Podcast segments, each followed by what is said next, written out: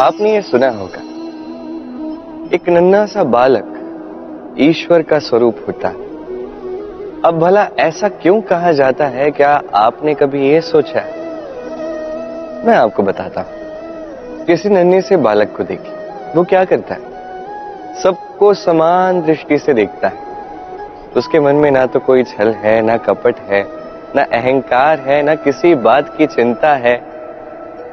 सबको समान दृष्टि से देखता है और स्वयं में ही प्रसन्न रहता है। सारे विकारों से मुक्त।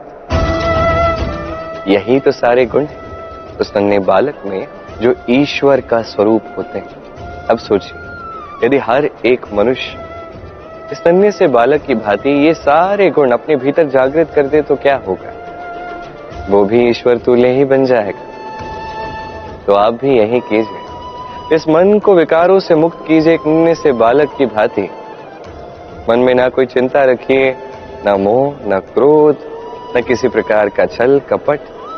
सबको समान दृष्टि से देखिए और स्वयं में प्रसन्न रहना सीख जाएँगे ये मन प्रेम से कहेगा, राधे राधे।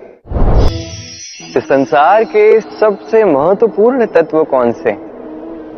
पहला है समय।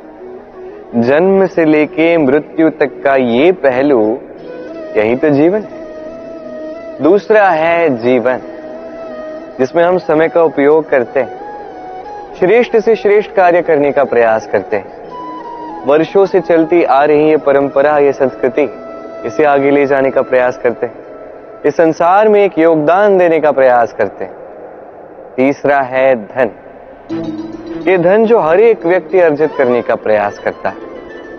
अब इन तीनों तत्वों में एक सामंजस्य है, एक समानता है। चाहे धन हो, समय हो या हो जीवन। और वो समानता ये है कि यदि आप इसकी गणना करने लगोगे तो ये कम होने लगता है। यदि आप इसका उपयोग करोगे तो ये बढ़ने लगता है। इसे संग्रहित करके रखने का प्रयास करोगे तो ये हाथ से फिसल जाता है।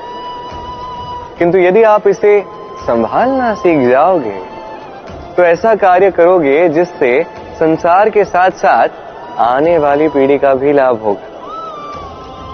यदि कुछ सीखना है तो संभालना सीख, गणना करना या संग्रहित करना नहीं आइए मेरे साथ प्रेम से कही राधे राधे